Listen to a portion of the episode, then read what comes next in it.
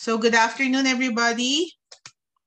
So for Jesus Christ, true God and true man, the outline for our talk this afternoon will be, we will talk first about the incarnation of God. Second, Jesus Christ as true God and true man. And then the hypostatic union. For this class, we will talk, we will focus on Jesus Christ as man, the incarnation of the Word. So what does this mean, incarnation of the Word? We just finished no, the Christmas season very recently. Um, and when we hear of the word incarnation, this is what should come to mind. Um, God or Jesus Christ or God the Son taking on our flesh, becoming man like us. But when the time had fully come, God sent forth his son, born of woman. Incarnation means from Latin, it comes from the Latin word incarnare or incarnatio, which means to have flesh or was made flesh. So there, maybe it will help us to focus on the words carna or carne. So carne is meat. So there, it's for the second person of the Blessed Trinity, Jesus Christ, God the Son, taking, taking on flesh. With the incarnation, God had fulfilled his promise to Adam and Eve as they were expelled from paradise I will put enmity between you and the woman, and between you, your seed and her seed. He shall bruise your head, and you shall bruise his heel. So here we see the woman directly as, as Eve, and then also uh, the Blessed Virgin Mary, her seed being um, Jesus Christ our Lord. So when did um, the second person of the Blessed Virgin Mary, he take on flesh. So the word became flesh. So we remember that very well, I think from the Angelus also. The word became flesh when our mother, the Blessed Virgin Mary, conceived in her womb the Son of God. So at the moment of conception, Jesus Christ was incarnated or the incarnation took place. Because at during the conception Jesus took on um, flesh no? On the cellular level. Not when he was born in the manger during Christmas time but when the conception took place in the womb of Mama Mary this, the love of God was made manifest among us, that God sent his only Son into the world so that we might live through him. So this is the only reason um, that the second person of the Blessed Trinity became man, so that he will be one like us. And being one like us, therefore, he can um, make up for the sins of our first parents, for the, for the sins of Adam and Eve. Because how do you make up to a God? How can man make up uh, to an offense made to God? I remember an analogy made before during a class I attended, and they, they were saying, how can an ant ever make up for, for something bad that he has done to a carabao, maybe? he is so small compared to the carabao. And if you think of man and God, the difference is even more, is infinitely greater. So there was no way for man to to make up for the sin that he he he committed against God, the sin of disobedience. Uh, how do you make up to a God? Another God has to has to make up for that, and that is the reason why uh, God the Father sent God the Son to be one like us so that when he made up for the sins of man, the gates of heaven might will open for, for us. True God from true God, begotten, not made, consubstantial with the Father, through him all things were made. For us men and for our salvation, he came down from heaven. And by the Holy Spirit was incarnate of the Virgin Mary and became man. The Nicene Creed is a longer version of the Apostles' Creed in which we, if you, well, if you pay more attention, which we recite during special um, feast of the church. Christ said of himself that the Son of Man came to seek and save what was lost. We read that from St. Luke and from John God sent his Son into the world, not to condemn the world, but that the world might be saved by him. God the Son was sent in order to save and redeem man. So in this, the divine wisdom was made manifest in the way God decided to save man, which is the way most appropriate to human nature through the incarnation of the Word. Ancient non-Christian testimonies from pagans and Jews saying that Jesus indeed lived in history. Events described in the Gospels are events that really took place. Jesus Christ really is a, a man rooted in history. He was um, born into this earth like all of us. Jesus became truly man while remaining truly God. Jesus is true God and true man. Jesus is not part God and part man.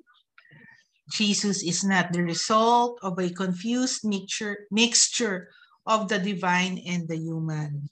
So in the incarnation is a is the mystery of the wonderful union of the divine and human natures in the one person of the word union of the divine and human natures in one person. That concept might be difficult to comprehend. And men throughout the centuries have fallen into misconceptions and errors on the true nature of Jesus Christ. Men who are very learned and who have dedicated their whole lives studying, studying Jesus Christ, so what are some of these misconceptions and errors? One, we have Jesus was simply a man, although a very holy man. So some were saying he is very holy, but he is really only just a man. He is not a God. So what are we saying? Jesus is God and Jesus is man. What is another error? Jesus was the adopted Son of God. So Jesus was only a man in whom God's strength dwelt. So as early as the second century after um, Anno Domini in the year of Christ, after Jesus Christ was born, these errors were already um, coming up. Jesus performed the miracles because God lent him his power but he is not really God. He is just an adopted son of God. Another error, Jesus was not div divine. Therefore, Jesus Christ is not God. Year 3 to 5 or grown up. In all of these errors, it was very difficult for these people to, to accept that Jesus was man and was God. So all of these care, errors came about because it was difficult for them to accept that. Um,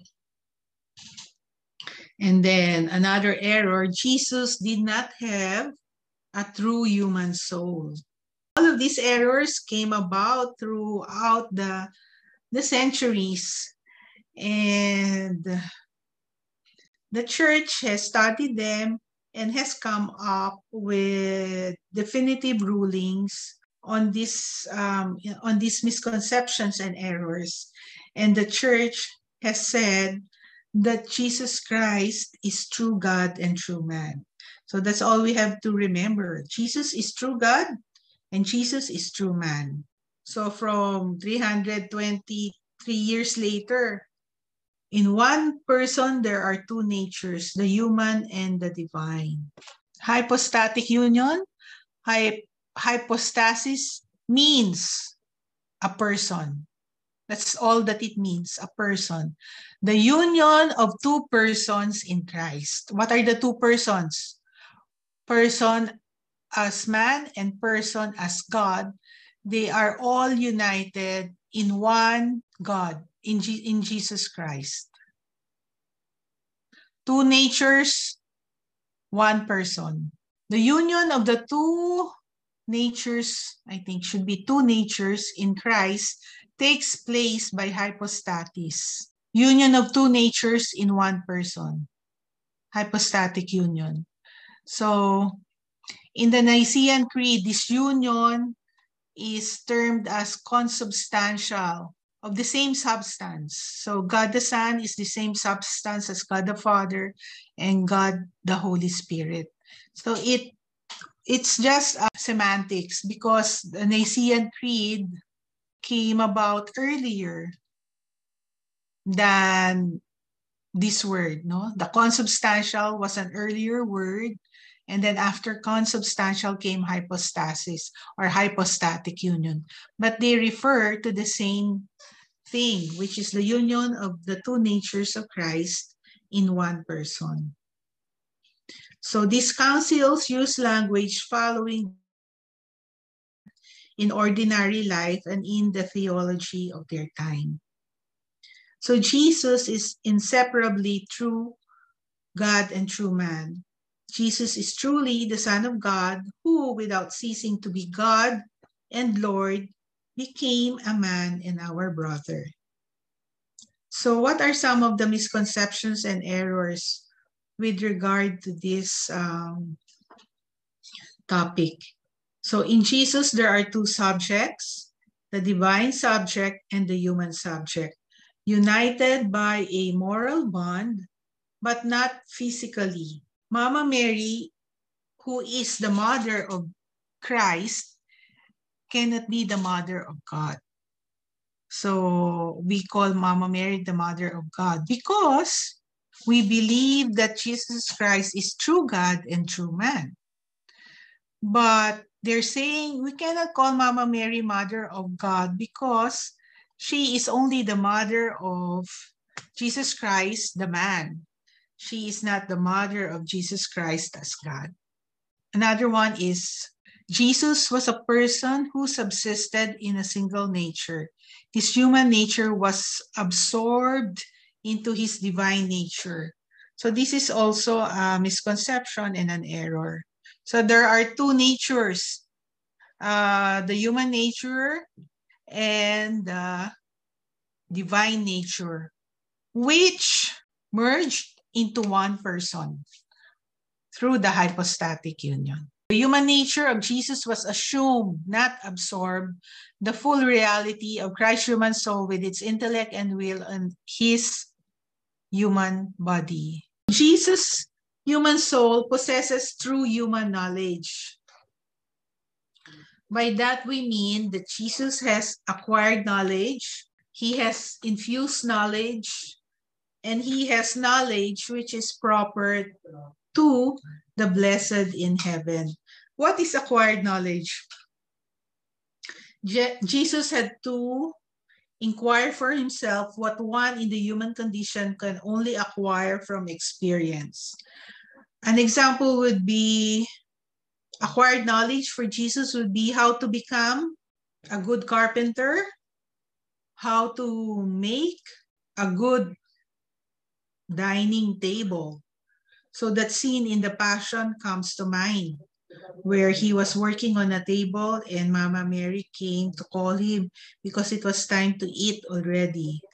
So there, Jesus um, had to learn that for, from himself, from experience, and maybe from working uh, with St. Joseph And then infused knowledge, Jesus also had infused knowledge. Knowledge not directly acquired by the work of reason, but infused directly by God in the human intellect.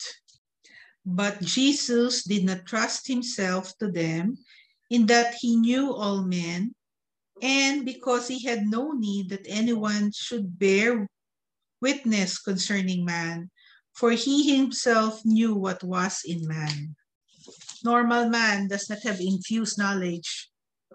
But God being God and man, Jesus gave him infused knowledge. He had it already because he was God. And then blessed, blessed knowledge, Jesus enjoyed in his human knowledge the fullness of understanding of the eternal plans he had come to reveal. And he began to teach, and he began to teach them that the Son of Man must suffer many things and be rejected by the elders and chief priests and scribes and be put to death, and after three days rise again. And what he said, he spoke openly. And Peter, taking him aside, began to chide him. And but he, turning and seeing his disciples, rebuked Peter, saying, Get behind me, Satan, for thou dost not mind the things of God, but those of men. So Jesus knew ahead of time what was in store for him in terms of the eternal plans that that God had in order for man to merit heaven once again. Christ possesses two wills and two natural operations, divine and human. They are not opposed to each other, but cooperate in such a way that the Word made flesh willed humanly in obedience to his Father all that he had decided divinely with the Father and the Holy Spirit for our salvation. Christ's human will does not resist or oppose, but rather submits to his divine and almighty will. And when we say the, when we read this, what comes to mind is the passion of our Lord in the Garden of Gethsemane when he said there, not my will, but yours be done. When he, I suppose when when what will happen to him in the next uh, three days flash before his his eyes being man he was a little scared of the pain and the suffering that he will have to go through but he said not my will but yours be done so he was able to conform his human will to the divine will. So in God, always, um, the human will always supports the divine. Well, unlike us normal humans, because we don't have a divine nature, sometimes or oftentimes, it is hard to conform the human will to the divine will. We see very clearly that this is what we have to do, this is the right thing to do. But we we fail many times to to go. Let us talk about the incarnation and the use of images. What are images? Pictures of our lord paintings on the wall frescoes and then icons for on paintings on wood or even statues of the Romans. So for centuries, theologians had shown themselves to be for or against the use of images. Really, but both positions had coexisted peacefully. So for those against the use of images, they say that God's infinity cannot be enclosed or circumscribed within a limited painting. But those for the use of images, like Saint Damascene, he stressed, yes, we agree that God is really infinite. but the incarnation itself circumscribed the incircumscribable word.